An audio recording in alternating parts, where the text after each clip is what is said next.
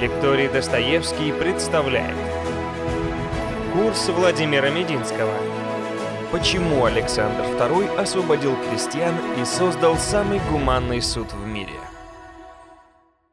Добрый день, дорогие друзья, любители русской истории, наши телезрители, подписчики, радиослушатели, все те, кто следит за циклом рассказов из русской истории XIX века.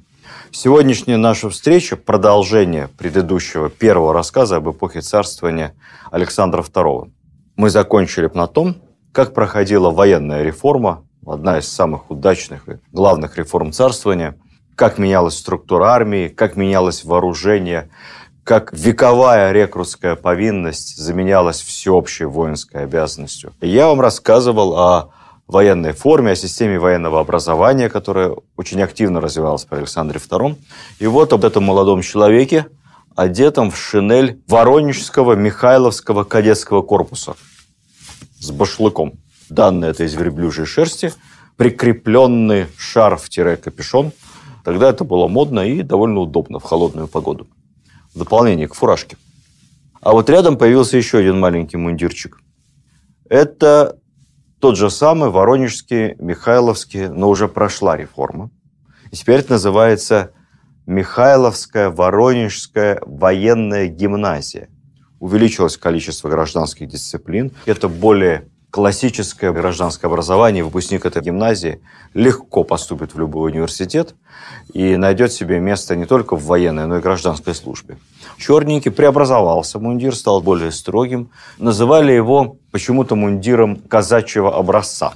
Казачьи войска в реформенную пору Александра II обрели новое качество, стали более регулярными, а на территории стало больше самоуправления.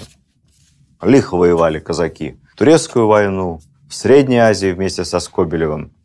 Есть такая интересная история. Как-то один из казачьих полков проходил смотр военный в Петербурге. И, кстати, отправлялся прямо на войну. Это было общепринято в те времена.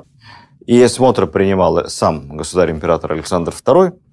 Как-то так они лихо горцевали, что Александр, повернувшись к кому-то из командиров, сказал, какие молодцы все-таки наши казаки.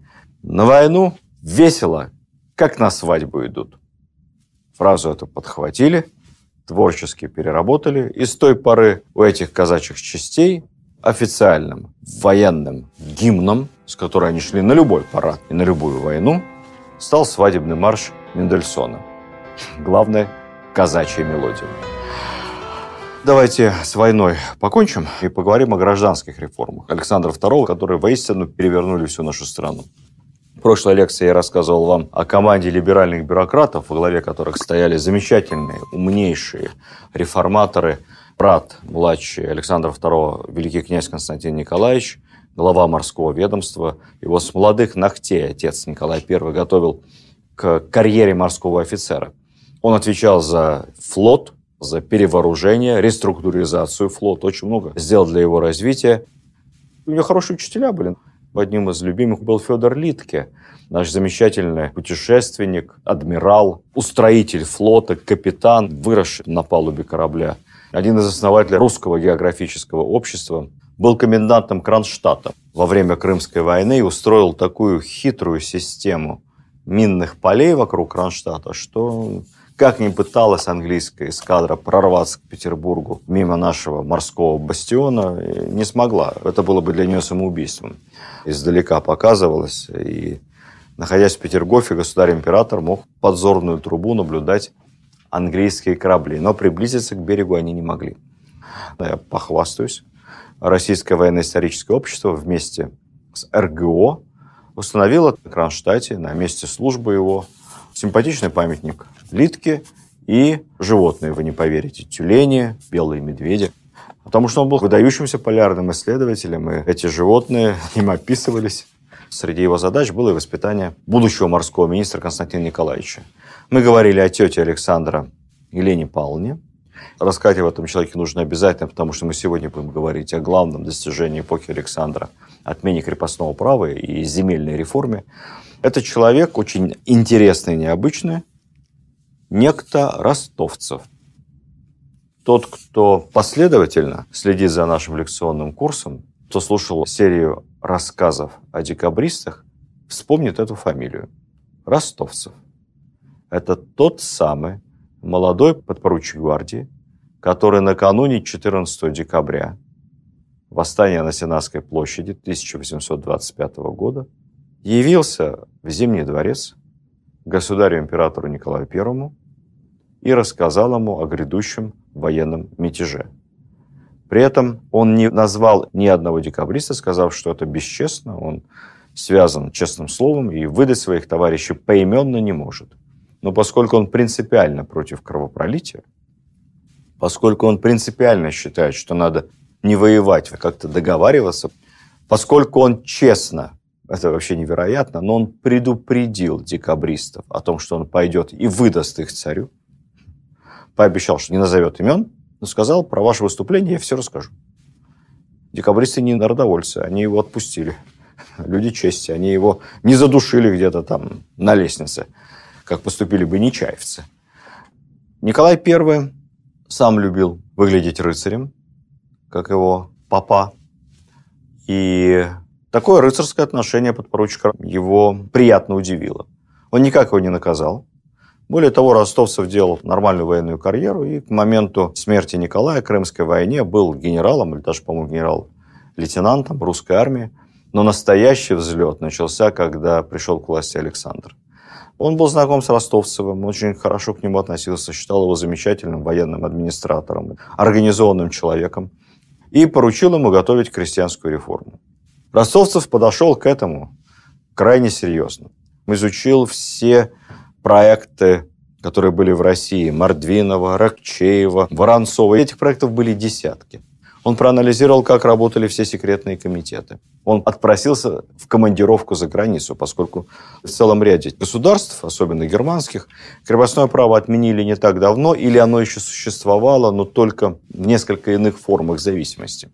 Он изучил зарубежный опыт. Вот этот человек, который когда-то выдал декабристов, стал убежденным пассионарным сторонником освобождения крестьян. И, конечно, очень сильно влиял на царя. Ростовцев не дожил до реформы. Когда он умирал, государь-император дежурил прямо у его постели, и говорят последние слова Ростовцева, который все время уговаривал императора все-таки решиться, сделать этот шаг, были «Государь, освободите крестьян, не бойтесь, ради Бога, не бойтесь». А было чего бояться, потому что освобождение крестьян кардинальным образом противоречило интересам главной опоры трона, главной образованной и вооруженной прослойки сословия русского общества – дворянства. Помните, Екатерине II тут так в шутку говорили, хотя это совсем не шутка, подлинными владетелями Российской империи называли отнюдь не императора. Россией коллективно владели и распоряжались дворяне – организованная дворянская группировка. Все монархи, которые это знали и понимали, как Александр I, как Екатерина, как Николай I, более-менее спокойно закончили в свой век. Те, которые считали, что они абсолютные самодержцы и плевать хотели на мнение дворянского окружения, как Павел I, как его отец Петр III, скончались как тогда писали, геморроидальными коликами, весьма и весьма скоропостижно. Какая ситуация была накануне отмены крепостного права, накануне реформы? Дело в том, что интересы дворян довольно серьезно различались. Зависело это от того, владели ли дворяне землей на юге или на севере России. Я так немного упрощаю нашу климатическую географию. Дворяне с севера Основным их капиталом было владение крестьянскими душами. Земля неплодородная, урожая мало, поэтому главная ценность – это сколько физических крепостных. Эти крепостные могут, конечно, платить какой-то небольшой оброк с земли, там много не соберешь, или пытаться отрабатывать барщину, но это все экономически неэффективно. Лучше, если эти крепостные займутся ремеслами, займутся отхожим промыслом, будут приносить живые деньги. Люди для дворян с севера – это капитал. И фактически они заинтересованы в том, чтобы этих людей никуда и никогда не отпускать от себя. На юге ситуация другая. На юге плодородные земли, чернозем. С этой землей заработать несложно. Ее можно в любой момент сдать кому-нибудь в аренду, получить с нее большой оброк.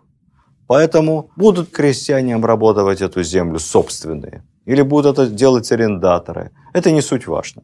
Суть важно, чтобы сохранить у себя всю землю.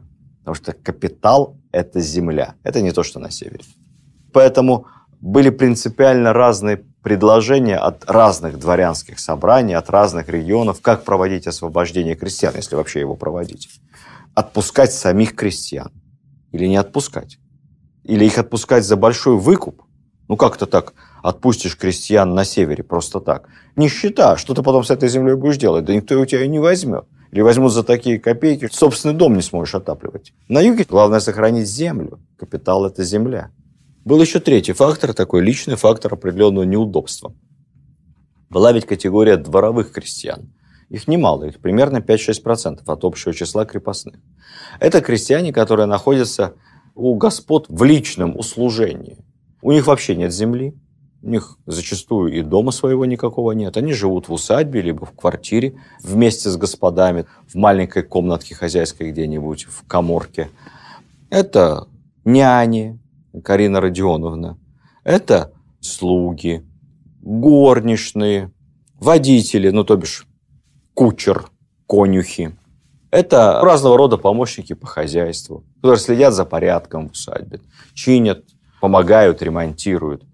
То есть это личный обслуживающий аппарат дворянства. Если их отпустить, то вообще все из рук валится. Это же не современная высокотехнологичная квартира или дом на газовом отоплении. Тут без истопника-то и замерзнешь. Что делать с ними, тоже непонятно. Это большая ценность. Хороший дворовой, опытный печник, мастер, я уже не говорю про конюха, или опытную няню, которая умеет работать с маленькими детьми, младенцами, да он на вес золота. Его у тебя просто отберут, бесплатно отпустят на волю. А как ты жить после этого будешь? Веками складывались эти сословно-трудовые отношения. Поэтому при всех царях готовились секретные записки, проекты, но дворянство отмены крепостного права категорически не желало. Его существующее положение, какие бы они либеральные мысли не высказывали вслух, вполне устраивало. Но государь понимал. Государь, я напомню, по своим убеждениям был не просто консерватором, а во многом даже консервативнее, чем его отец, но Александр понял, лучше начать уничтожение крепостного права сверху, нежели ожидать времени, когда оно начнет само уничтожаться снизу. Я сейчас процитировал выступление Александра II перед дворянами. Дело в том, что исходя из формальной юридической точки зрения, отмена крепостного права могла произойти и без согласия помещиков. К моменту Крымской войны, если верить Ключевскому, почти две трети дворянских имений и, соответственно, две трети численности крепостных душ были заложены в обеспечение взятых суд у правительства. То есть дворяне поголовно должны бюджету. Соответственно, правительство могло поступить очень просто. Провести национализацию имения с уплатой помещикам небольшой разницы между стоимостью имения просроченной судью. Большинство имений стало бы сразу государственными – и крестьяне стали бы государственными. И вот тогда уже государство могло спокойно, землей, без земли, это уже второй вопрос, этих крестьян бесконфликтно отпустить на волю. Именно такой план разрабатывал Киселев, самый либеральный министр в правительстве Николая I, министр государственных имуществ. Но этот план не пошел. Почему? Потому что в этом случае как раз две трети дворян одномоментно и сразу – лишившись всего своего имущества, как движимого условно, это крепостные души, так и недвижимого, это земли и имения, сразу, односекундно, они просто были бы обречены на нищету, они бы разорились. И государство ну, получило бы такую вооруженную фронту в одну секунду. Это представить себе невозможно, что бы началось в стране.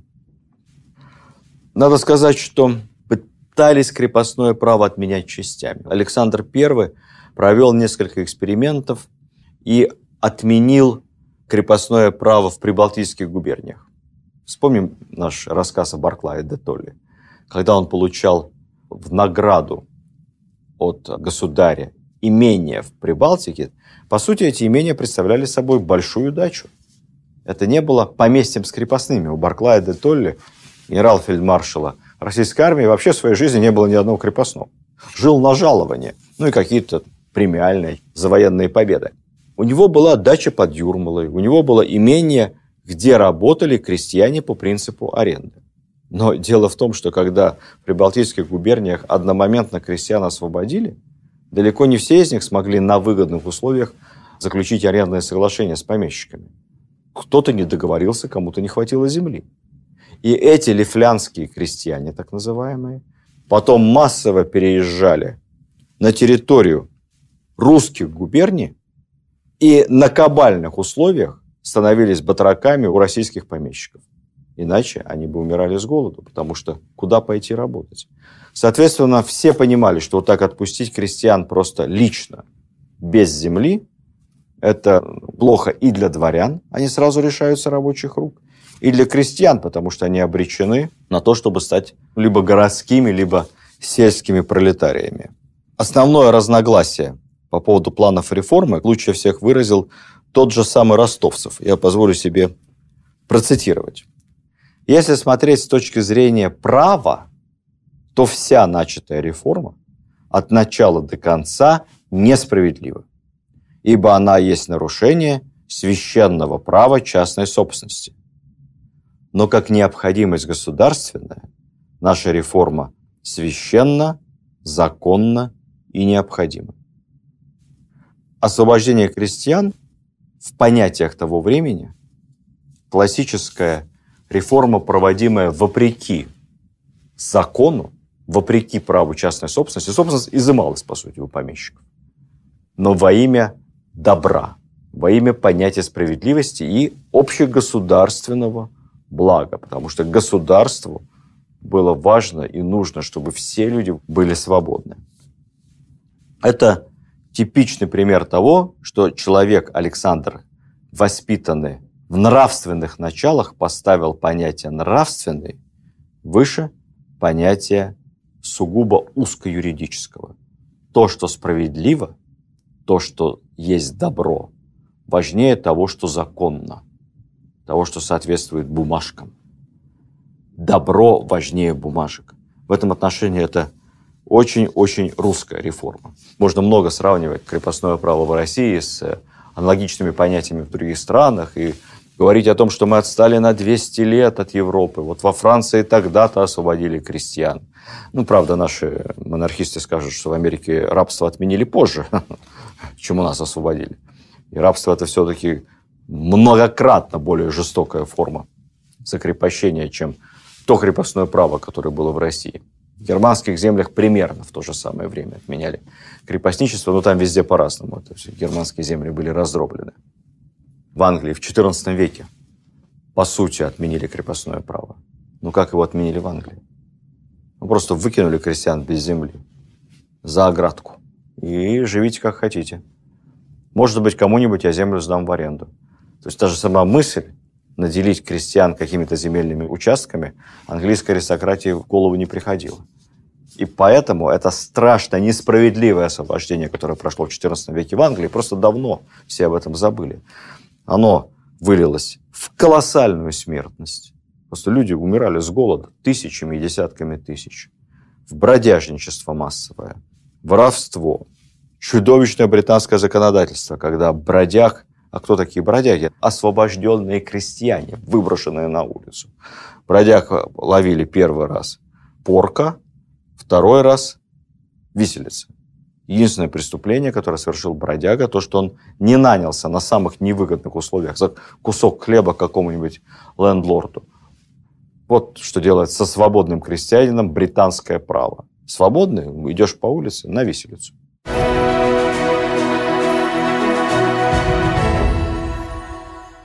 Я немного упрощу саму технологию рассказ о реформе отмены крепостного права, потому что это настолько сложная тема, там так много нюансов, тем более эта реформа осуществлялась в разных регионах России совершенно по-разному. На эту тему защищено великое множество докторских диссертаций, и кто-нибудь из узких специалистов на какой-нибудь мелочи подловит. Поэтому наша с вами задача понять принцип. Что из себя представляла реформа прямо по пунктам главным? Раз, два, три. Начну со следующего. А были ли в крепостной традиции какие-то преимущества? Ну, для дворян понятно, у них все хорошо. А для крестьян? Вы не поверите, но были. Во-первых, преимущества психологические. Крестьянин, работая веками, одно поколение за другим, на этой земле, начинал воспринимать землю как свою. Он начинал относиться к ней не как к барской.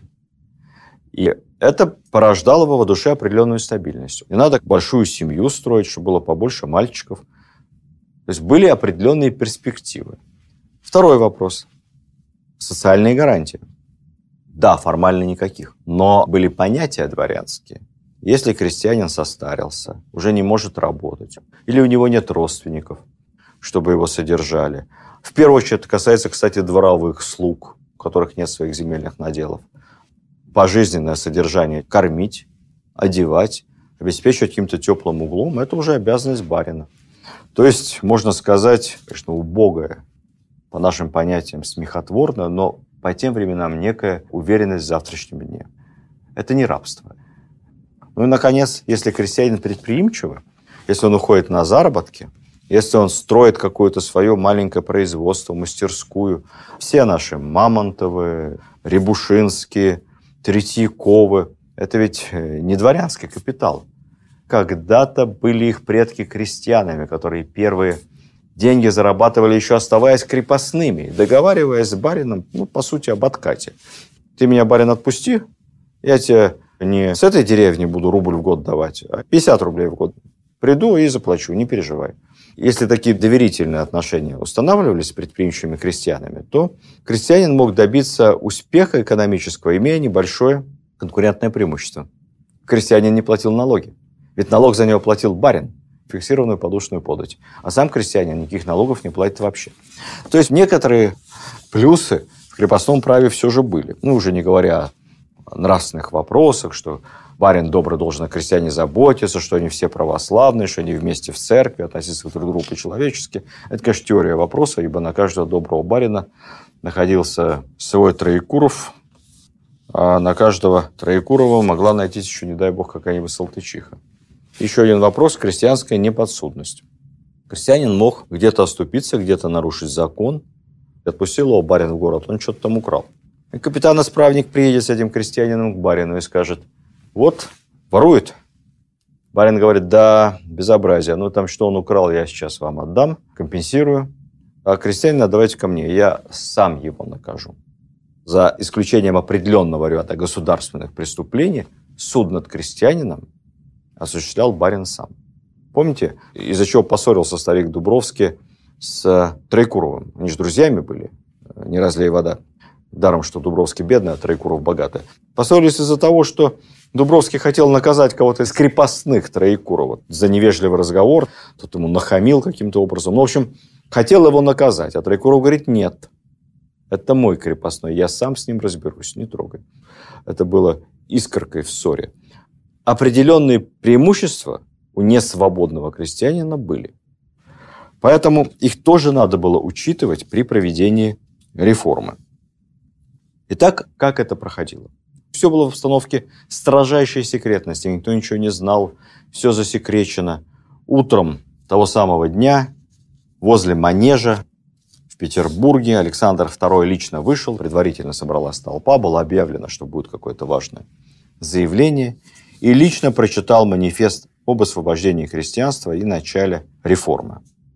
Народ безмолвствовал, народ ничего не понял с пиарщиками и текстовиками у Александра были большие проблемы. И не только у Александра, тогда мало кто понимал, как надо разговаривать с простым народом. Помните, как народовольцы? Чернышевский писал листовки тогда, к крестьянам обращался. Звучало она примерно так.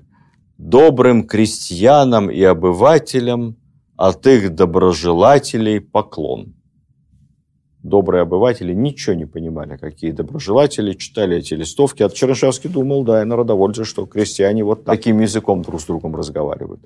И когда пришедшие из города экс-студенты начинали рассказывать про то, что реформа плохая, царь плохой, крестьянам тоже, может быть, что-то не нравилось, но эти студенты им не нравились еще больше со своим городским косноязычием, поэтому они их бодро вязали и сдавали ближайшему околоточному. В царском манифесте была такая же проблема. Люди не поняли, народ безмолвствовал. На всякий случай вышло распоряжение полиции не свистеть, не шуметь, криков не издавать. Но один какой-то наиболее продвинутый горожанин, по дворник питерский, не мог сдержать себя, видимо, мало что поняв, но при виде государя-императора от счастья, несмотря на предупреждение, начал громко кричать «Ура! Ура! Ура!», за что был полицейскими пойман и выпорот. Лучше бы молчал. Постепенно, по ходу того, как разбирались в тексте, народ, конечно, понимал, что произошло эпохальное событие.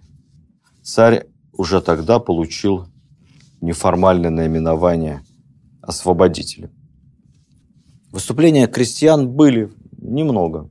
Советские учебники драматизировали это. Где-то это было связано с тем, что просто крестьяне не понимали сути предложенной реформы, полагали, что вся земля их, начинали ее как-то там делить. Помещик обращался в полицию, полиция крестьян разгоняла, были некоторые стычки. Но ну, в общем и целом все прошло гораздо спокойнее, чем в Соединенных Штатах. Война севера и юга началась не из-за освобождения чернокожих, но такое резко неудачно проведенное освобождение сильно усугубило конфликт между севером и югом. Поэтому можно сказать, что Александр II оказался в государственном плане мудрее, опытнее, чем Авраам Линкольн. Кратко о сути реформы. Кого освобождали? Освобождение получили все категории крестьянства зависимого, а именно помещичьи, их было примерно половина от общего числа, государственные и еще удельные крестьяне. Удельные крестьяне – это те, которые были прикреплены к земле собственности императорской фамилии. Это несколько процентов от общего числа. Чья после этого объявляла собственность на землю. Формально помещики на всю принадлежавшую им землю сохранили собственность. Их так успокоили. Но на самом деле они обязаны были передать крестьянам, не индивидуально, а общине крестьянской, существенную часть земли в постоянное пользование. За пользование этой землей крестьяне, входившие в общину, должны были платить помещикам оброк, ну, то бишь аренду, или отрабатывать барщину, если у них денег не было. Или они полагали, что барщина это выгоднее. Вот эти крестьяне, которые временно работали на земле, уже переданной общине, но не ставшей еще собственностью общины, назывались временно обязанными. Какую роль в этой сделке играло государство? Многоплановую. Во-первых, оно сразу зафиксировало стоимость земли. Ту стоимость переданной общине помещичьей земли, которую потом община будет долго в рассрочку выкупать. Государство старалось эту стоимость занизить, чтобы выкуп был не слишком дорогим. Ну, естественно, дворянские лоббисты, наоборот, это все завышали. Поэтому где-то были недовольны дворяне, где-то были недовольны крестьяне, как в любом компромиссе. Компромисс – это что? Какая сделка считается удачной компромиссная? Только та, которой недовольны обе договаривающиеся стороны. Поскольку условиями реформы в целом, и особенно вопросами стоимости выкупной земли, оставались в основном недовольны как дворяне, так и крестьяне, но надо полагать, что правительство подошло правильно, компромиссно. Второе. Государство выступало гарантом по сделке и говорило, мы гарантируем дворянству, что за всю землю рано или поздно вы получите деньги – и мы гарантируем крестьянству, вас никто не кинет, этот земельный участок навсегда останется в собственности крестьянской общины, ничего не поменяется, никогда помещик обратно у вас эту землю никак не отберет. Это было очень важно. Третье, самое главное. А на какие деньги будет крестьянин выкупать ту землю? Он денег в руках не держит. Практически натуральное хозяйство. Ну, кроме узкого слоя крестьян-предпринимателей. Государство давало крестьянину кредит на выкуп земли. Почти 100%. Где-то это было 80%, где-то 90%. Какую-то часть община должна была или изыскать сама, потому что нельзя было, чтобы выкуп был совсем бесплатно, это было правильно, что-то продать, ну или где-то прокредитоваться на стороне. Но большую часть, подавляющую, выкупных денег давало государство. Давало под небольшой процент на 49 лет. И в течение этих 49 лет государственными деньгами община расплачивалась с помещиком. У вас возникнет вопрос, откуда государство взяло столько денег, чтобы разом выкупить всю землю? Ответ. А ниоткуда. Денег этих взять было абсолютно невозможно. Это было несколько десятков ВВП России. Поэтому государство не платило живыми деньгами помещику. И, кстати, правильно делало, потому что получив бы сразу вот живой кэш через общину от государства, помещик мог бы что сделать? Ну, купить футбольный клуб в Лондоне, дачу в Биорице, поменять свою несчастную псковскую латифундию на домик на Лазурном берегу на острове Кома. Да кто его знает? Но чтобы свои деньги стали тратить помещики. Далеко не все они были ориентированы на развитие бизнеса, на предпринимательство, да просто на дальнейшую жизнь вот здесь, вот на этой скудной земле. Кто-то мог бы просто сбежать, уехать, прогуливать эти деньги и горным бизнесом заняться в качестве игрока. Поэтому государство, которого денег не было, платило помещику только часть суммы. 5-10%. А остальное все постепенно выдавало выкупными обязательствами. По большому счету, расписками долговыми. Тоже под такой же символический небольшой процент. То есть растягивало максимально платеж. Помещик чемодана с наличностью за свою землю не получал. Это тоже помещикам не нравилось. Они хотели деньги сразу, но кто же им отдаст? Следующий вопрос. В какой момент община становилась собственником земли? Это очень важно. Община становилась собственником земли не когда расплатится. Община, как гарант этой сделки, становилась юридическим собственником земли после того, как утверждалась так называемая выкупная сделка, поземельное отношение между помещиками и крестьянами. Как только все документы оформлены и первые платежи прошли, все. С этого момента община по документам, по свидетельству о собственности – собственник всей земли. Это психологически очень важно.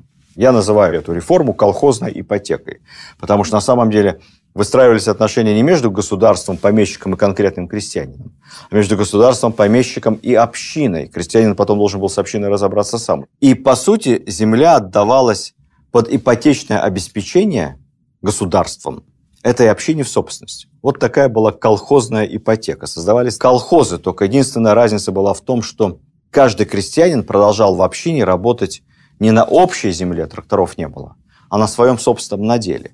Более того, поскольку наделы разного качества, ну где-то на холме светлое место, хороший урожай, а где-то общинная земля в болоте – то время от времени еще эти наделы менялись местами, перерезались, или же они сразу нарезались на такие полоски, чтобы каждому достался свой кусочек хорошей земли, и каждый был вынужден ну, как-то мириться со своим кусочком неплодородной земли. Это была сложная система, но это была коллективная собственность. Только потом, когда государство будет сокращать выкупные платежи, а, по-моему, в 1907 году уже, по итогам первой русской мятежной революции, вообще спишет все долги и отдаст всю неоплаченную землю общине окончательно, отменит эти выкупные платежи. Вот только после этого, с началом Столыпинской реформы, индивидуальный крестьянин сможет расторгнуть свои договорные отношения с общиной, выделиться, индивидуально продать свою землю и переехать куда-то, заняться своим фермерским хозяйством на новых землях, выйти из общины. Ну, либо выйти из общины и заняться фермерством на этой земле, если тебе этой земли хватает. Вопрос. Что значит хватает земли? Сколько земли получал крестьянин по итогам реформы? Ну, во-первых, количество земли было везде разное. Не черноземье где-то в степях. Или, наоборот, на севере побольше, а там, где земля плодородная, Воронежская область, Малороссия, Новороссия, там, естественно, поменьше. Но в среднем это 6 десятин земли на одного человека мужского пола. Это не на семью. Это именно на душу мужского пола. Десятина чуть больше гектара. Поэтому земли было немало. И первое время земли хватало. И урожая хватало.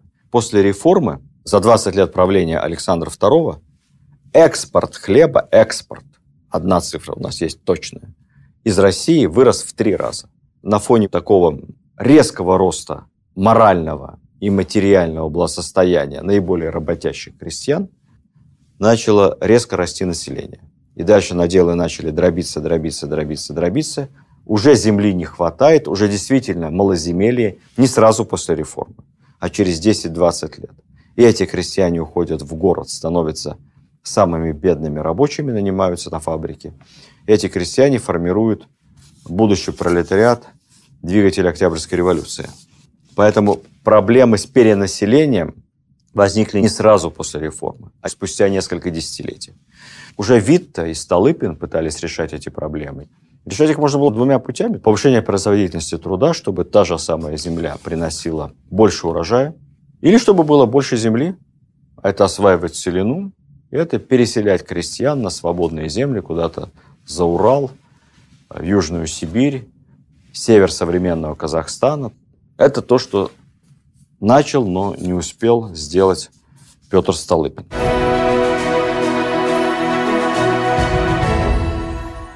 Оставалась ли земля у помещика? Да, оставалась.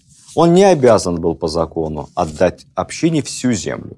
В разных регионах по-разному. Где-то помещик оставал себе половину земли. В принципе, делать ему было с ней нечего, поэтому в основном он тоже сдавал ее в аренду. Где-то меньшая часть, 30% земли. Но если у помещика есть деньги, он может позволить себе иметь на этой земле вишневый сад, гулять. Понятно, что на вишневом саде ты ничего не заработаешь. Скорее всего, это предприятие убыточное. Все очень красиво, но много вишни не наторгуешь. Поэтому вишневый сад есть, а денег он не приносит. Наоборот, надо за ним ухаживать. И когда к тебе приходит предприниматель, скорее всего, из бывших крестьян, и предлагает тебе за этот вишневый сад в хорошем месте хорошую цену, потому что потом убыточный бизнес ликвидируют, вишенки все эти вырубят, поделит на дачные участки и продаст разбогатевшим городским интеллигенции под дачи. Тогда от этой лишней земли разными способами дворянство начинало избавляться. Следующий вопрос. Что было с теми самыми дворовыми, которых было ну, довольно много, 5-6% от общего числа крестьян? У них-то земли нет – и отпустить их одномоментно тоже нельзя, потому что тогда у, у дворян просто все развалится. Надо же как-то дом топить, убирать в усадьбе, детей куда-то пристроить малолетних, если няня уходит.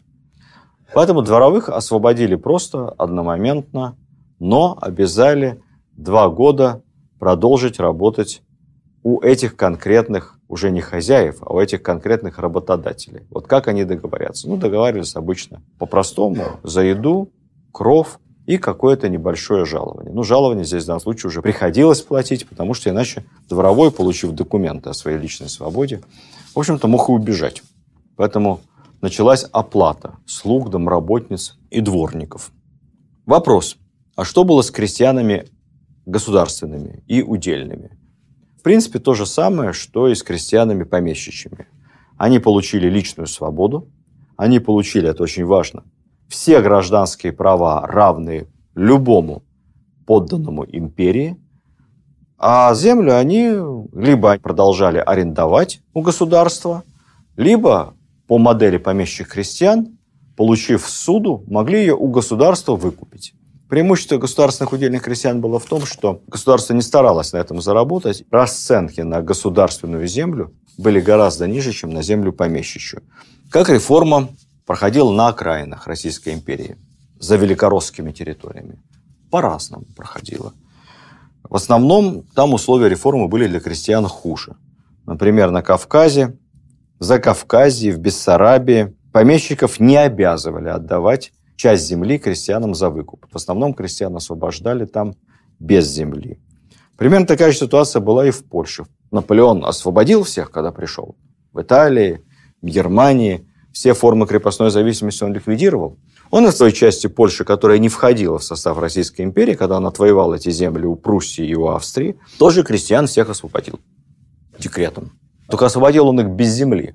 Крестьяне дохли как мухи и шли, опять же, в найм батрачить на помещиков. И только после крестьянской реформы у нас они получили наконец-то свои земельные наделы и смогли хоть как-то жить далее по-человечески. Это была не настоящая свобода. Много пиара, мало заботы о людях. Еще один вопрос интересный. Выиграло ли что-то от этого само государство? Или оно оказалось в долгах, как в шелках? Выиграло. И много выиграло. На самом деле правительство Александра II, наверху не дураки сидят. Вот там не дураки сидели совсем. Казалось бы, государство дает деньги в долг крестьянам, крестьяне этими долговыми расписками рассчитываются с помещиками, происходит такой кругооборот долговых обязательств, и прямого дохода государству нет, только колоссальная головная боль, стресс социальный и всеобщее недовольство. Нет, не совсем так. Мы ведь не забыли, что по разным оценкам до двух третей имений и земель вместе с душами уже заложено в долг государству.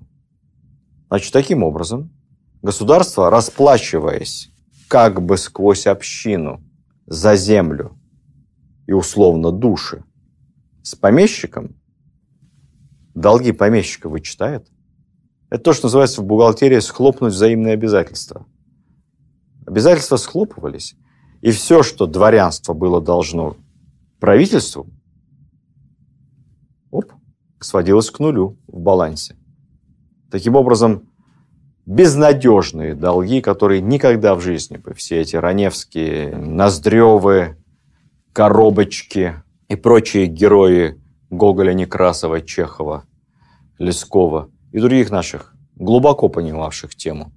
Писатели, вот эти их безнадежные долги государство довольно быстро и одномоментно зачло. Таким образом, оказалось в целом в финансовом выигрыше. И бюджет свой поправило. Важный вопрос еще один. А сколько в итоге государство платило за крестьянскую душу? Почем помещик продавал душу крестьянина? А вот ни почем. В том-то была и суть нарушения права частной собственности. Это было не только принуждение к сделке по земле, но это было принуждение бесплатно. Так для красоты иногда могли сказать, что стоимость крестьян как бы заложена в стоимости земли, но этого не было на самом деле. Крестьян это дело правильное, человеческое, богоугодное, людей. Это капитал основной. Дворяне отпускали на волю бесплатно. Это была суть реформы.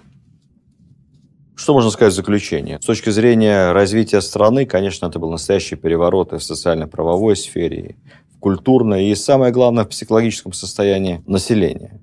Все критиковали реформу.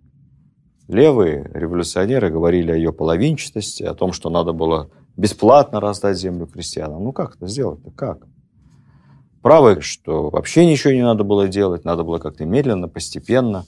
От того, что в итоге никто не мог этого предвидеть, произойдет такой скачкообразный рост населения, и появится такое количество малоземельных крестьян, которые пойдут в города, пойдут батрачить, появится сельский городской пролетариат – вот это все стало предпосылками революции 17 года, что эта революция была как раз спровоцирована неправильно проведенной земельной реформой. Вы знаете, всем умны задним умом.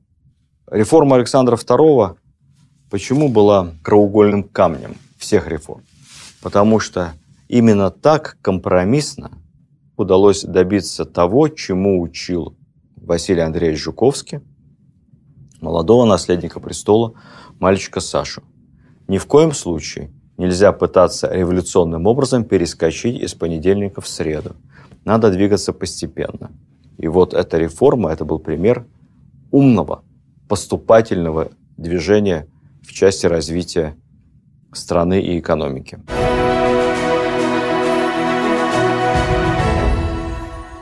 Дорогие друзья, я заболтался в первой части нашей беседы покаюсь. Я все время забалтываюсь, когда говорю о людях, которые мне симпатичны, которые положили свою жизнь на то, чтобы сделать лучше не только жизнь себя и семьи, но и веренного им народа, страны и государства.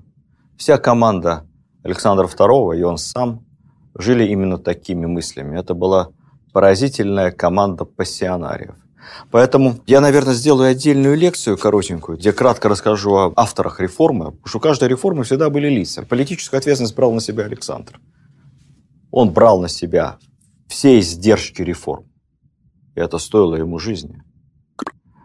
Но каждая из этих реформ реализовывалась обычно несколькими пассионарными министрами, имена которых мы практически забыли, ну, может, за исключением имени фельдмаршала Милютина, о котором я подробно рассказывал при нашей прошлой встрече. Остальных мы точно не знаем. Давайте я сейчас расскажу о сути реформ, а потом о людях в следующей лекции. Итак, коротко. Финансовая стабилизация. Мы помним с вами, что к моменту прихода к власти Александра II дефицит бюджета 50%. Бюджет наполовину не обеспечен. Страна находится на пороге полного финансового краха. Много чего сделано. Учрежден Госбанк. Единственным распорядителем доходов расходов становится одно учреждение в стране, одно, все централизуется, все контролируется. Министерство финансов. Бюджет проходит через Государственный совет. Парламента еще нет, но уже есть процедура коллективного обсуждения и уточнения бюджета. Александр II меняет налоговую систему. Полностью ликвидируется система откупов, при которых терялась значительная часть косвенных налогов, когда целые отрасли, например, торговлю спиртным, отдавались откупщикам. Они платили какой-то фикс, а дальше зарабатывали сколько могли. Сложно этим было управлять, но смогли, наладили систему, и доходы государства резко поползли вверх. Создается большое количество коммерческих акционерных банков. Первые активные, эффективные были уже созданы при его отце, но именно теперь нет проблем с кредитом. Есть куда пойти и взять деньги, если у тебя есть какая-то коммерческая идея. Разрешаются частные инвестиции в железные дороги, в главную связующую транспортную инфраструктуру страны. Николай был прекрасным инженером. Он лично принимал участие в проектировании Николаевской железной дороги, самой длинной на тот момент дороги в мире, Петербург-Москва. Но все равно дорог железных очень мало. Чуть больше тысячи километров Российской империи. За годы правления Александра протяженность железных дорог увеличивается, внимание, в 20 раз. Не в 2, в 20 раз. Потому что привлекается частный капитал, частная инициатива, потому что акции железнодорожных компаний свободно продаются на всех европейских биржах и американских. Самое главное достижение Александра – больше частной инициативы. Экспорт хлеба за 20 лет в три с лишним раза. Но я об этом говорил. Это вам не экспорт нефти, не экспорт газа. Нефть, газ – это наше достояние, и это очень технологически сложная отрасль, требует особых компетенций, но это простите меня за тавтологию, я скажу это специально, это в конечном счете конечный ресурс. Они не бесконечны. Я был на днях в Кемерово, нашей угольной столице, спросил, а сколько еще угля осталось? И они гордо говорят, да у нас угля по современным оценкам на 500 лет еще.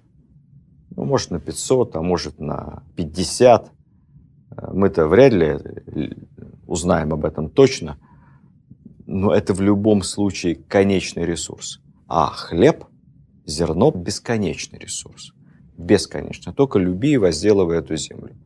Поэтому экспорт хлеба, который, слава богу, только последние годы, последние 20 лет в нашей стране, начинает систематически с года в год расти, это то, чем всегда славилась наша земля, и то, чем надо нам гордиться и развивать. А, конечно, еще лучше вместо зерна экспортировать что? Лучше всего экспортировать макароны, печенье, продукты переработки. Представляете, сколько итальянцы зарабатывают на нас? Ну, прикиньте себе по весу разницу вот этой вот пачки макарон итальянских спагетти из твердых сортов пшеницы. Все эти твердые сорта пшеницы у нас. Это российские сорта. И сколько по весу стоит 0,0% от этого наше зерно, которое мы продаем в Италию. Так что надо разрабатывать переработку. Далее, налоговая реформа. По сути, создала ту налоговую систему, которая у нас есть сейчас, но только скажу страшную вещь, она была лучше. У нас очень интересное налоговое ведомство с технологической точки зрения, с точки зрения учета за оборотом, компьютеризации, единые налоговые кабинеты. Мы не только на мировом уровне, мы, наверное, самая продвинутая страна в мире. То есть ни у кого нет лучше работающей налоговой службы, эффективнее, чем в России. Это большое достижение многолетнего нашего руководства ФНС. Но с точки зрения содержательной, мне кажется, что наша налоговая система, пройдя прекрасный этап в начале нулевых здравомыслительного реформирования, когда появились это упрощенка, вмененка, единая шкала подоходного налога, очень много упростилось, все равно наша налоговая система по-прежнему несет на себе следы вот этой европейской сложной болезни, потому что то, что создали в 90-е наши младореформаторы, это бред сумасшедшего. Они в развивающейся экономике, в молодой, скопировали налоговую систему развитых стран Северной Европы, сложную, запутанную, с этими НДСами, налогами на прибыль, косвенными налогами, прямыми, акцизами. В Российской империи все было гораздо-гораздо проще. Но их налогов вообще не существовало, в принципе, которые есть у нас сейчас. Это вот мы все Данию, Германию и Англию пытаемся собезьянничать. Надо у предков наших учиться здравому смыслу. Это не в укор налоговикам. Налоговики наши работают превосходно. А вот депутаты должны об этом думать. Те, кто занимаются налоговым законодательством. Я об этом говорю сознанием дела.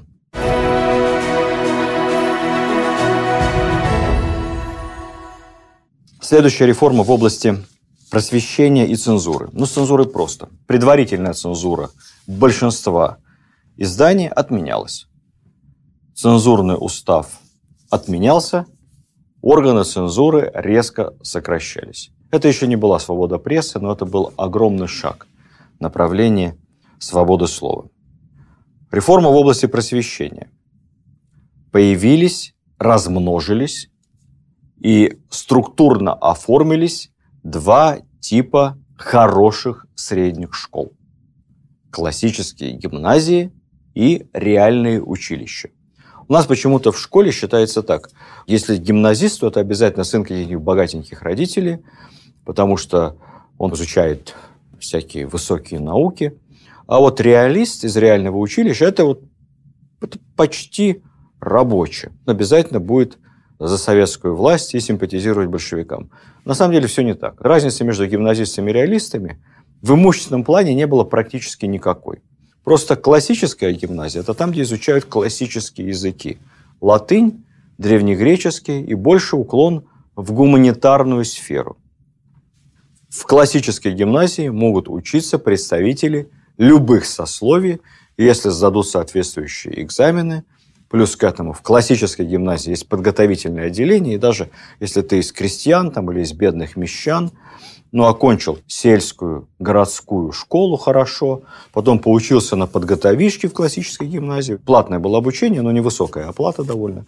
У тебя есть шанс поступить в классическую гимназию, откуда без экзаменов в университет. И все, перед тобой открыты все двери. В реальной училище или реальной гимназии, как тогда называли, просто был другой набор предметов, но статус абсолютно тот же самый. Там нет латыни древнегреческого, но там больше физики, математики, химии. И предполагается, что после реальной гимназии ты поступишь в Бауманку. Именно при Александре II ремесленное московское училище, основанное его отцом, преобразуется в высший на правах университета технический колледж, будущий имени Баумана. В Питерский технологический институт. Вообще многие училища узкоспециализированные при Александре преобразуются в отраслевые технические вузы, куда принимали выпускников этих самых реальных гимназий или реальных училищ. Что касается начального образования, ну, здесь просто скачкообразный рост, потому что разные источники финансирования, есть государственные школы по ведомству Минпроса, но появляется огромное количество земских школ, которые финансируются земствами. Больше внимания уделяется финансированию церковно-приходских школ. И таким образом в целом в школах учится уже каждый третий ребенок, включая бывших крепостных крестьян. Это невиданная для Российской империи цифра. В 1869 году вводится новая должность, очень статусная и важная – инспектор народных училищ.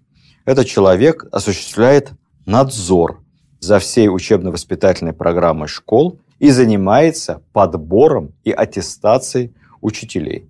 Мы все с вами знаем фамилию самого известного в стране сегодня инспектора народных училищ той поры.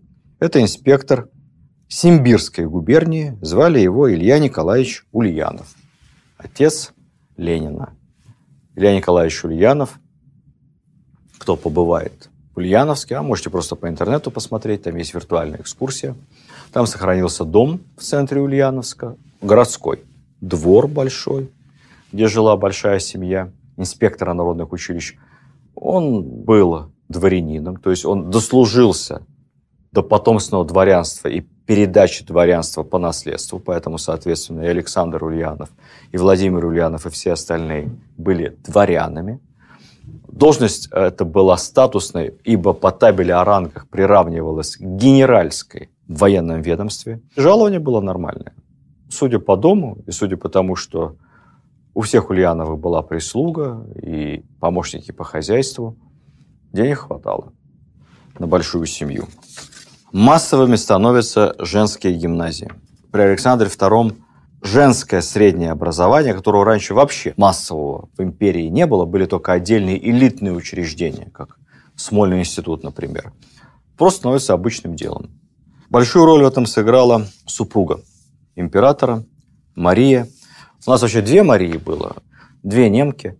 Мария Александровна, жена Александра II, и его бабушка Мария Федоровна, супруга Павла, стояли у истоков всего благотворительного движения, а также у истоков женского образования.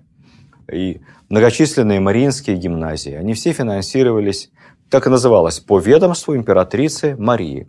Это отдельное учреждение было в империи, и императрица занималась развитием женских мариинских гимназий, мариинских благотворительных обществ, мариинских каких-то учреждений, Мариинский театр – это тоже в честь императрицы Марии.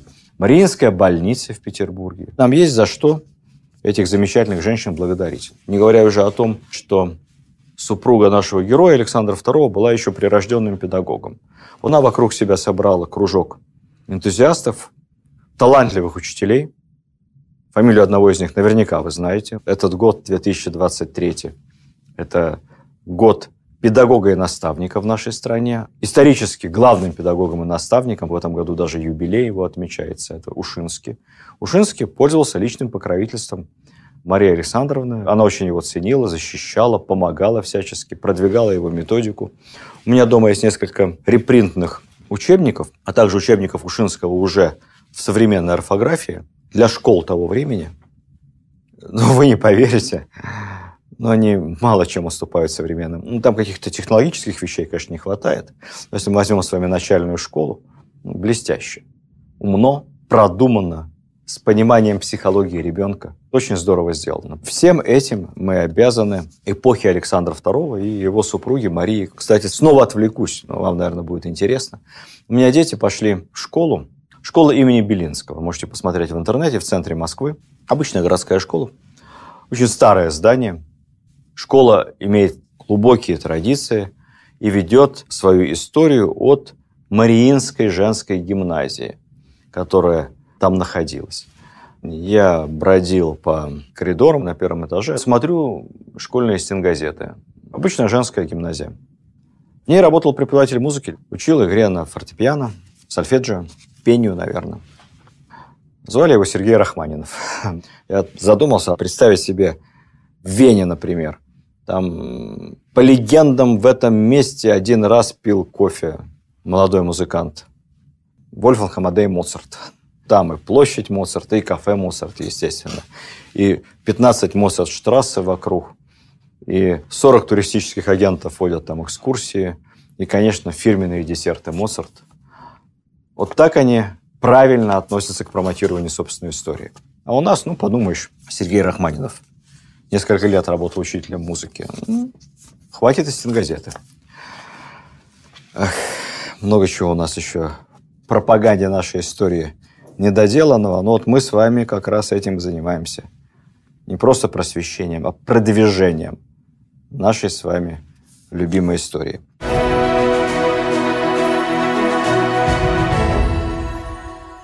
Двинемся дальше. Университеты. Было семь университетов, при Александре II появляется восьмой, Новороссийске, в Одессе. И вскоре там были уже подготовлены все документы, при его сыне откроется еще один университет, которым мы гордимся, университет в Томске. Самое главное, новый университетский устав 1863 года. Восстанавливает отмененную Николаем университетскую автономию. И вот теперь все, как было изначально, и еще свободнее.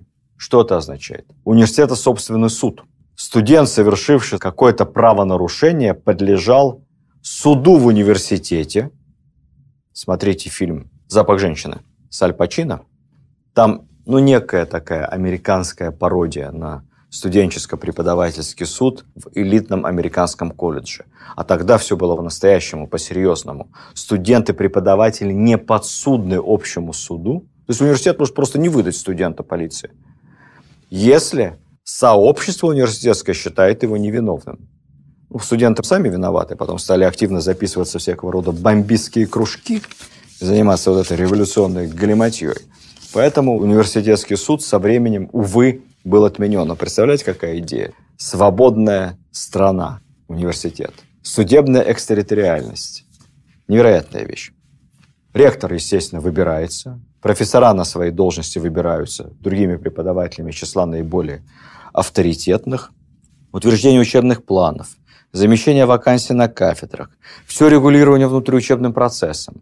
Никакого тебе министерства. Этим всем занимаются университеты сами. Министерство только определяет общие правила, утверждает про ректоров и не вмешивается. В университетах работали лучшие ученые того времени. Менделеев, Бутлеров, Столетов, Сеченов, Тимирязев, Соловьев, Буслаев. Никогда, никогда после и по сей день не было такой свободы в университетском образовании, не было такой свободы студенчества и преподавателей, как в пореформенной России Александра II.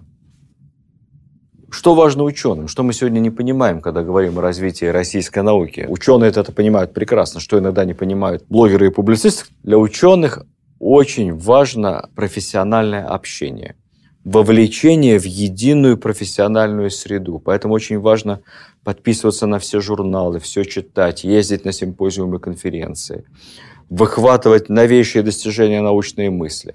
Общение профессиональное для ученого десятикратно ускоряет прогресс в науке. Это было понято Александром II, это было понято его командой, поэтому тогда возникает огромное количество научных обществ. Русское математическое, русское химическое, русское техническое общество, кстати, русское историческое общество. Массово организуются разного рода всероссийские съезды, симпозиумы ученых-естествоиспытателей, ученых-врачей, археологов, юристов. Это просто было повседневностью. Российская наука вышла на самый передовой уровень науки мировой. Софья Ковалевская, первая в мире женщина-профессор математики, первая в России женщина-академик. Помним с вами, что вторая в России – женщина-академик – это невестка графа Уварова, нашего героя предыдущих лекций. Она академик археологии.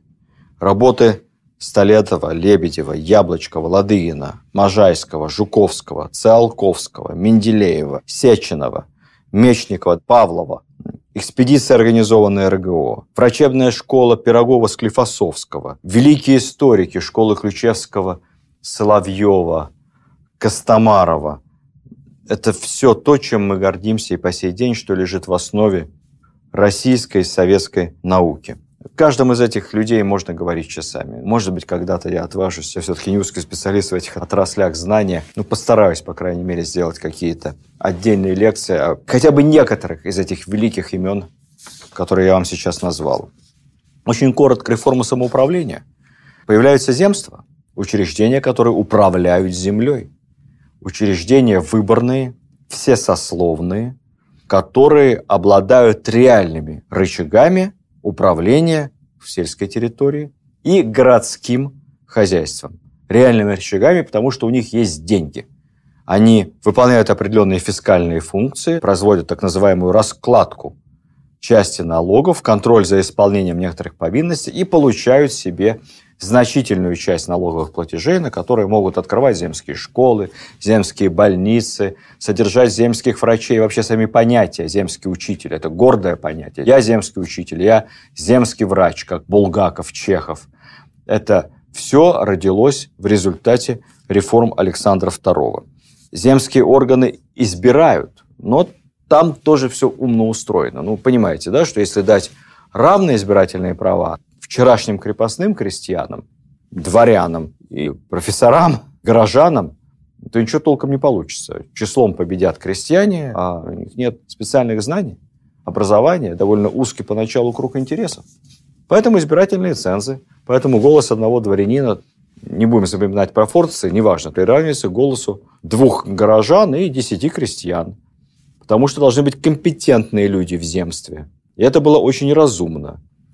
Такая же реформа проводится в городе, где городское самоуправление, городские думы со своим бюджетом, городской голова появляется, современный мэр города. Эти городские думы помогают развитию городской инфраструктуры. Появляются трамваи, конки, прокладываются дороги. Все за средства городских дум, потому что люди, которые живут в городе, хотят, чтобы этот город стал лучше. Мы во многом зависим с вами не от местного самоуправления сегодня, от эффективности конкретных мэров, от их опыта, от их ума и от их пассионарности, самоотверженности. Москвичам везет с мэрами последнее время. Я, кстати, считаю, что и Лужков был прекрасным мэром, по крайней мере, точно первые 10, может быть, 15 лет. Потом глаз притирается, много обязательств, не каждый выдерживает. Но это очень пассионарный человек был великолепной энергетики. Потом Москве второй раз повезло с мэром, потому что Собянин ко всем положительным качествам Лужкова добавил еще невероятную современность. Когда я вижу, что происходит в Москве, мне сегодня кажется, что Собянину лет 40, потому что он думает как молодой, он все понимает, как работает система. А другим городам не везет. Ну и денег нет, как в Москве в бюджете. Реформа земская, реформа самоуправления гораздо в меньшей степени – определяла успех городского хозяйства только личными качествами городского головы. Плохо работает, за этим стоит выборная городская дума, она его меняет. Плохо работают думские, их меняют. В условиях всеобщего избирательного права, как сейчас, которым мы очень гордимся, конечно, вот тут я совсем начну говорить недопустимые вещи, не исключая, что потом на телевидении их чик-чик-чик вырежут. Но это такая моя личная точка зрения. Я историк, могу себе позволить, не как чиновник говорю. Так вот, в условиях всеобщего избирательного права как раз система эффективного местного самоуправления работает не очень хорошо. В условиях всеобщего избирательного права, как ни странно, оно более сочетается с централизованной властью мэра. Потому что когда один голос бездельника, бомжа, оболтуса и пьяницы. Приравнен голосу академика, крупного работодателя, эффективного предпринимателя, опытного военного, врача, учителя, человека ответственного, когда голос 18-летнего юнца, мало чего понимающего в жизни, приравнен один к одному голосу многодетного отца или многодетной матери, много чего знающего, ну, уж точно желающего добра своим детям, думающего о будущем, такая система не работает эффективно. Именно поэтому Черчилль говорил, что для того, чтобы полностью разочароваться в свободном и равном избирательном праве, достаточно пятиминутной беседы со средним английским избирателем. Система при Александре II была другой. Там понимали все возможные минусы предоставления одномоментно всеобщих равных избирательных прав. Тем более, что народ-то был не образован. Поэтому была целая группа цензов, более жесткие возрастные цензы. Например, горожане голосовали не в 18 лет, а только после достижения 25-летнего возраста. То есть момента, когда они либо уже получили образование, либо отслужили в армии, уже что-то понимают, чего-то добились. Очень существенные были имущественные цензы. В Москве, например, при большом населении, где Мосгордума реально много чего решала, избирательным правом обладала лишь несколько процентов населения поначалу. Потому что если ты не собственник, если у тебя нет своего дома, жилья, квартиры, своего дела, ты пока что еще не ответственный гражданин. Станешь ответственным, получишь право голосовать и быть избранным. А пока учись, работай, ну, хотя бы в армии послужи.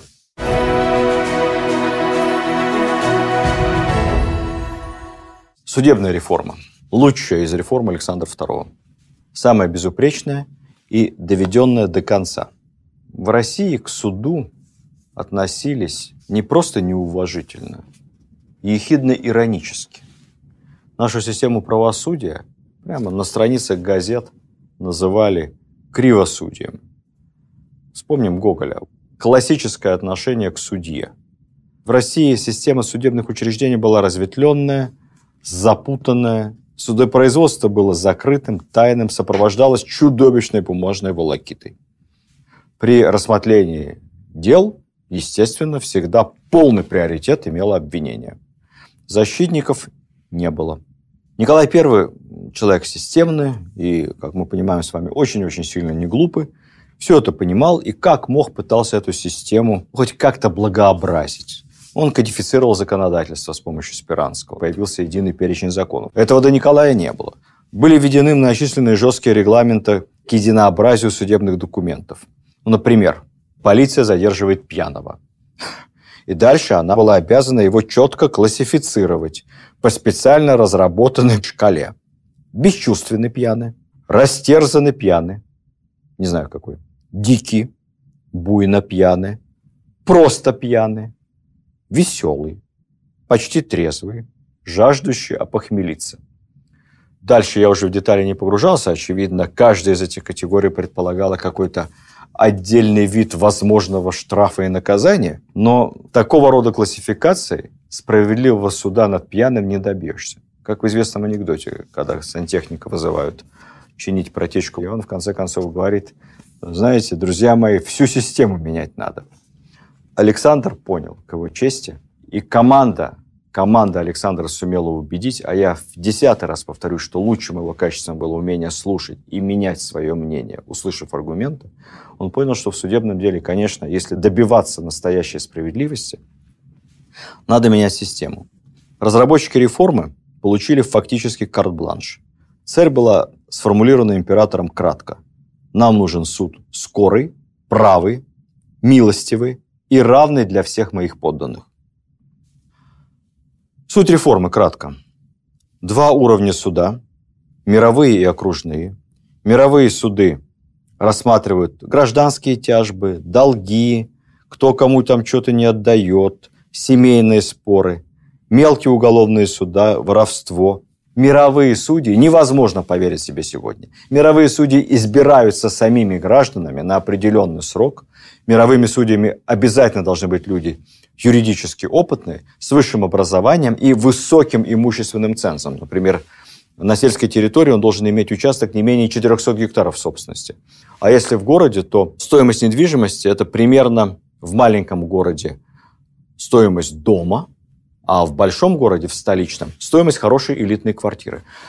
Мировой судья должен быть экономически честным, не заинтересованным в каких-то там мелких подачках это выборный судья. Ну, мы вот сейчас восторгаемся, там говорим, в Америке выборный шериф. Выборный шериф – это начальник полицейского участка. У нас судьи были выборными мировые. И вот точно они глаза в глаза могли своим гражданам посмотреть, а как ты судишь? Как? Как ты выносишь приговор? Крупные государственные дела лежали окружные суды. Окружные судьи назначались правительством. В высшей кассационной инстанции, одной, без всякой личной запутанности, становился Сенат. Помните, все императоры не знали, к чему прислонить Сенат. Орган большой, важный, люди там опытные. Никто не знал, чем их озадачить, чтобы они были все время заняты. Александр решил кардинальный вопрос. Сенат, который со времен Петра, чем только не занимался. И сенаторы всегда были максимально заслуженными людьми, но всегда без дела. Сенат стал одновременно верховным, арбитражным и кассационным судом. Сенаторы со своими помощниками были загружены по полной программе, и уж подкупить сенатора – это дело совсем безнадежное. Появились присяжные заседатели. Присяжные выносили вердикт о виновности. Если голоса присяжных разделились поровну, дело решалось в пользу подсудимого. Появился в России новый институт адвокатуры. Русские адвокаты той эпохи – это великие ораторы, великие законники и вообще – невероятно популярные фигуры. Все молодые люди, которые хотели учиться, хотели учиться на адвокатов, потому что адвокат – это модно, доходно, престижно, он вообще властитель дум. Поэтому адвокатом хочет стать мальчик Володя Ульянов, Ленин, адвокатом хочет стать мальчик Керенский, Саша, и многие многие другие. Судебная реформа была настолько образцовой, что Соединенные Штаты направили к нам специальную сенатскую комиссию по судебным делам, которая на протяжении длительного времени изучала успешный российский опыт проведения судебной реформы. И современная вся американская судебная система, которой по праву, признаемся, по праву гордятся американцы, выстроена по прямому образцу русской судебной системы Александра II.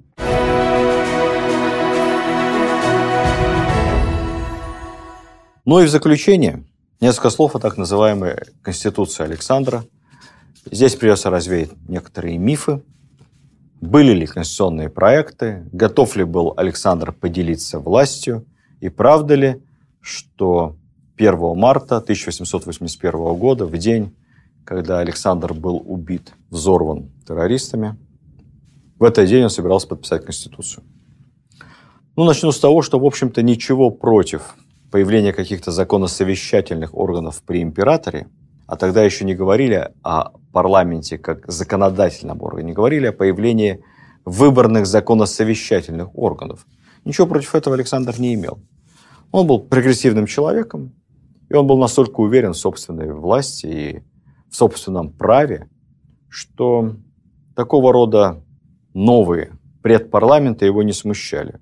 Он думал, что это будет нечто типа Земского собора, как было при его предках, или уложенной комиссии, как пыталась организовать его прабабка Екатерина. Планов было много. После начала земской реформы чуть не появились по образцу земств и городских дум такие же думы на, как бы сейчас сказали, федеральном, на общеимперском уровне. И брат Константин Николаевич такие проекты разрабатывал. Но начались террористы, выстрел в летнем саду Каракозова. Все это заморозило реформы. Тем не менее, идеи Конституции, идеи появления предпарламента продолжали будоражить общество. Наиболее понятный и принятый Александром проект был сформулирован новым царским любимцем и действительно умнейшим человеком, министром внутренних дел Лорисом Меликовым. Тогда МВД – это грандиозная структура, это главное министерство в правительстве. Фактически Лорис Меликов – первый министр. Лорис Меликов предложил не копировать европейский парламент, потому что уже к тому времени было понятно, что система эта работать в России не будет, у нее очень много отрицательных сторон. Идти надо постепенно, и, может быть, не в этом направлении. Поэтому Лорис Меликов предложил от имени министерства законопроект очень умеренный, но выглядящий вполне либерально. Создание законосовещательных органов – как и все, чем занимался Лорис Меликов, проект двигался очень быстро. В январе 1981 года он впервые рассказал об этом императору и получил устное добро. Продолжай. Потом быстро провел все необходимые согласования. И 1 марта, в день убийства Александра, направил проект императорского указа на последнюю визу в Совет министров. То есть никакой конституции не было. Был проект императорского указа о создании законосовещательных органов при государе-императоре. Откуда появилась фраза «конституция»? Дело в том, что Александр прекрасно понимал как бы общую тенденцию, и он своим сыновьям говорил, вы знаете, вот мне кажется, что мы движемся в направлении Конституции. Отсюда и родился миф, что была какая-то Конституция Лорис Меликова. Нет, нет. Но если бы Александр остался жив, он же был по нынешним меркам совсем молодой человек, 60 с небольшим лет, крепкого здоровья, молодая жена, дети. Если бы он остался жив и правил еще хотя бы лет 10, наверное, в направлении Конституции мы бы двигались, наверное, бы к Конституции подошли, а вот дальше, а дальше не знаю. Дальше мы начинаем заниматься не историей как наукой, а историей как искусством. А история сослагательных наклонений не понимает. Дальше могло произойти по-любому. Мы могли мирно, спокойно трансформироваться в некую вариацию. Конечно, с большей самодержавной властью, но в некую вариацию британской монархии. И не было никакой революции, не было бы гражданской войны, не было бы террора, коллективизации. Все бы реформировалось постепенно само уже тогда, в конце XIX века. А могли бы и наоборот – раскачать страну. И то, что произошло в 2017 году, произошло бы раньше, и империя бы посыпалась, произошло бы то, о чем предупреждали правые, победоносцев, то, чего так боялся Александр III, того, что реформы идут слишком быстро, народ к ним не готов. Мы этого не знаем. Мы знаем лишь то, что никогда до и, наверное, никогда после никем из российских правителей одномоментно, быстро и последовательно не было проведено такое количество эффективных реформ. Это говорит о том, что наша страна генетически, внутренне умеет меняться, имеет для этого волю и знания. И необходимо просто к этому стремиться, необходимо просто принять решение в нужный момент. И никогда не надо пытаться перепрыгнуть из понедельника в среду. Тогда мы неизбежно откатимся обратно в воскресенье. И станет много хуже. Вся наша история это подтверждает. Спасибо вам большое за внимание. По традиции, спасибо вам за любовь к русской истории. На следующей заключительной лекции мы поговорим о выдающейся внешней и военной политике Александра II. Политике, которая своей эффективностью и масштабом затмевает даже достижения Екатерины. Есть чему учиться. И в этой части тоже. Спасибо. До встречи через неделю. Всего доброго. 1 апреля 2023 года исполнилось 150 лет со дня рождения русского композитора Сергея Рахманинова. В 2014 году Министерством культуры России открыт новый комплекс Московской филармонии – Главный концертный зал комплекса назван именем Рахманинова. В 2017 году Российское военно-историческое общество в Рахманиновском музее-заповеднике Ивановка, Тамбовская область, установило памятник композитору и помогло модернизировать музей. В 2022 году учрежден международный конкурс имени Рахманинова. Его художественным руководителем стал Денис Мацуев. В этом году впервые готовится к изданию полное собрание сочинений Рахманинова в 50 томах. Попытки Министерства культуры в 2014 году организовать перезахоронение праха Сергея Рахманинова в России натолкнулись на категорический отказ американских властей. Видеоверсию данного подкаста смотрите на сайте достоверно.ру.